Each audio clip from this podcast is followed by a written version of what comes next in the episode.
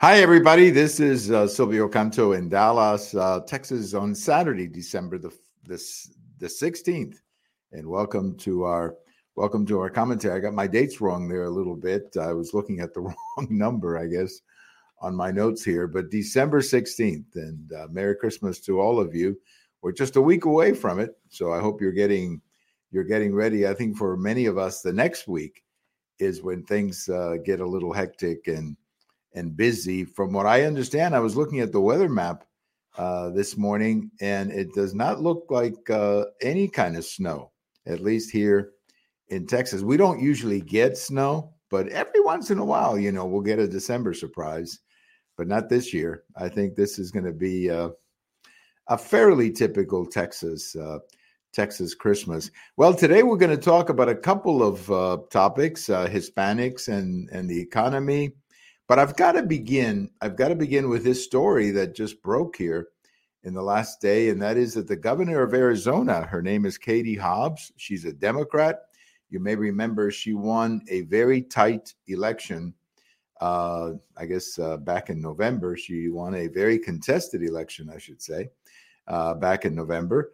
And she's has just uh, announced that uh, the National Guard, the Arizona National Guard will be traveling to the border to protect the border, border security. That's a big topic now. And it's just fascinating to see this because this is what President Biden has actually done. You know, he said he was going to be the great unifier. Well, he really has not been. But one thing he has done is he has unified uh, Republicans and Democrats with respect to what's happening on the border. And now you have a Democrat governor saying, I'm sending troops. We got to protect the border. We got to take care of the border. Now, Arizona in particular has been really hard hit here over the last few weeks because here in Texas, we had taken several moves to protect the border. So the word went out that uh, it was tough to get into Texas, but Arizona was a little easier. And that's exactly what happened. Many of the people were going into Arizona. So the governor has decided that uh, she's going to do something about it, and troops are headed to the border. Exactly uh, what the program is or what their mission is is not clear to me at the moment. Uh, I'm sure that they will uh, state uh, that and make that known to all of us. But troops will be going to the Arizona border uh, in what we can certainly call the unification. This is amazing, and I'll repeat it. President Biden has done something I didn't think would happen and that is that now you have Democrats and Republicans unified in what a mess the border has become. So, congratulations to the governor of Arizona. Uh, look, this has become a very tough issue for President Biden. The border is the one issue that I think he's way down on. He's down on the economy and other things too, but he's like minus 33 on the last, uh, uh, you know, when they break it down by by issues, he's down 33 when it comes to the border. That's a political disaster for the Democrats, and they know it. And you're beginning to see Democrats acting uh, to protect their border. Well, I have a post uh, over at the American Thinker Saturday morning. I have a post over there about this White House video. What a crazy video, as far as I'm concerned. I mean, look, with all due respect to the First Lady, I don't like this video. If this was her idea, I don't know whose idea it was, but they say that it normally the video that comes out at this time of the year for Christmas, it's usually the first lady is behind it. We remember how Mrs. Trump uh, put out some very nice videos. Mrs. Bush would put out some very nice videos. I don't quite remember Mrs. Obama, but I know Mrs. Bush and uh, Mrs. Reagan and the other Mrs. Bush would put out some nice, uh, some very nice videos. But this one is crazy. It shows a bunch of people dancing they say the Nutcracker. Okay, I like the Nutcracker too. I just don't like this video. I'm more of a traditionalist, I guess, when it comes to Christmas. And so I don't like the video. It's not, as I say in my post, it's not an impeachable offense. And I, you know, the first lady has a right to do whatever video she wants to do. But I don't like this one. I don't like it uh, at all. I have a post uh, coming out uh, Sunday morning about Hispanics and the economy. Uh, an, a polling organization, a Democrat polling organization, went out and interviewed lots of people, something like 3,000 registered voters, Hispanics, that is. and they came back with uh, some pretty amazing information that uh, the number one concern for Hispanics is inflation. The number two concern is the economy. And the number three concern is healthcare. Now, those three, of course, have something in common, and they have to do with your pocketbook. And look, this is not a surprise to me. The, the fact is that the cost of living has hurt the middle class a great deal. Most Hispanics are in the middle class, most of them are working people, they work at the factory or whatever. And uh, many of them have small businesses, and they've been impacted very harshly by the cost of gasoline. So, overall, you're seeing Hispanics saying, we care most about inflation and the cost of living and the economy. And what about in, what about immigration? What about the border? Way down, way down the list. They, uh, I mean, they care about it, but it's not uh, a major a major concern. So I, I just, you know, this is, I think, a great opportunity for the Republican Party and whoever the nominee is. Let's say it's going to be President Trump, more than likely. This is a great opportunity for the Republican Party to talk about pocketbook issues. Let's get over 2020. Let's stop talking about stuff like that. Now, the Democrats, of course, are going to keep talking about Trump and, you know, January 6th and all of that. But that's not an issue that is getting people excited. And this poll confirms that. Nobody's talking about January the 6th. Nobody's talking about Trump's problems, but they are talking about the cost of living. And they are talking about that issue more than any other any other issue. And the Republicans need to pick up on this and simply tell people, simply ask that famous question, that Ronald Reagan question, are you better off today than you were four years ago? That famous question that Ronald Reagan made so popular in the 1980 election? That's the question that we need to be asking. Are you better off today than you were before? And the answer is no. The answer is absolutely no.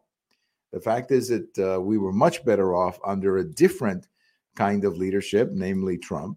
And Trump was doing better for two reasons. Number one, because he understood the impact of of uh, gasoline or or fuel on on the American budget. I mean, the middle class suffers a great deal when the price of oil goes up and the price of gasoline goes up because they have to use gasoline to get to work. They're not buying electric cars. Maybe they will someday, but they're not buying them right now. They cannot afford them, for one thing. And also, electric cars, frankly, are not very practical for people, especially if you have your own business and you're driving around uh, all day long but they're not buying electric cars. They're still pumping gasoline. So when the price of gasoline goes up because you have a, a silly energy policy, that hurts uh, Hispanics. That also unleashes inflation, which is what we saw. And then the other thing, of course, is on the border. I mean, Trump, you know, Trump at least had a, a policy on the border that made sense, a party policy that understood that the American people, the American nation, had to have a safe and protected border. So, this is what uh, the Republicans need to be talking about. They need to be asking that famous question Are you better off today than you were four years ago? Because if that's the question, if that's the topic, uh, the Republicans are going to win fairly easy. If we're talking about 2020 and all that kind of stuff, then that that's not uh, what people want to hear. Well, let's go back on this day in history to December 1944. A couple of big things that happened uh, in December 1944. This was about six months after D-Day. So the you know the the the invasion of D-Day, the troops were moving in. They had succeeded in getting through into into France. In fact, most of the troops were already in Paris. Uh, Paris had been had been liberated, but it was a very costly D-Day, and the months later were very costly for uh, for the Allies. Lots and lots of casualties. It was tough to uh, succeed because the German army was obviously very good, and it was a tough uh, six months. And December turned out to be perhaps the cruelest uh, of all the six months, because in December you had two things that happened uh, almost uh, at, at, this week back in 1944. First of all, Glenn Miller uh, disappeared over the Mediterranean. He was over the English Channel, I think, to be more specific.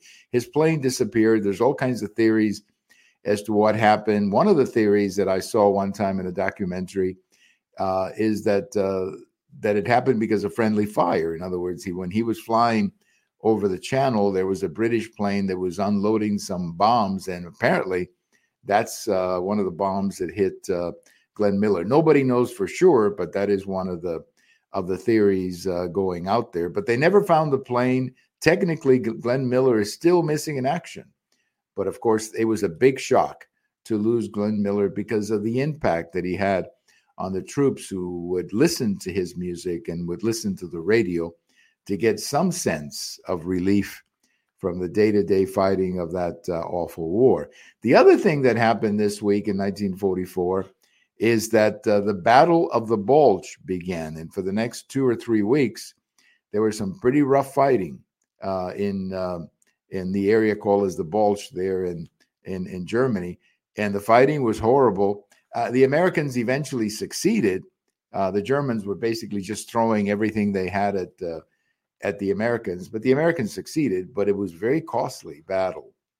The losses were huge, and it was just an awful way uh, to end uh, 1944, which of course was the last year of the war. I mean, everybody kind of knew that the Allies were going to win and that Germany was going to be defeated. But uh, those last few months, especially December of 1944, were absolutely terrible. Well, thank you for listening. This is uh, Silvio Canto in Dallas. Have a great weekend. Merry Christmas. Do some shopping. It's coming fast. Santa Claus and Christmas are coming very fast. Thank you and have a good one, good weekend. This is uh, Silvio Canto in Dallas.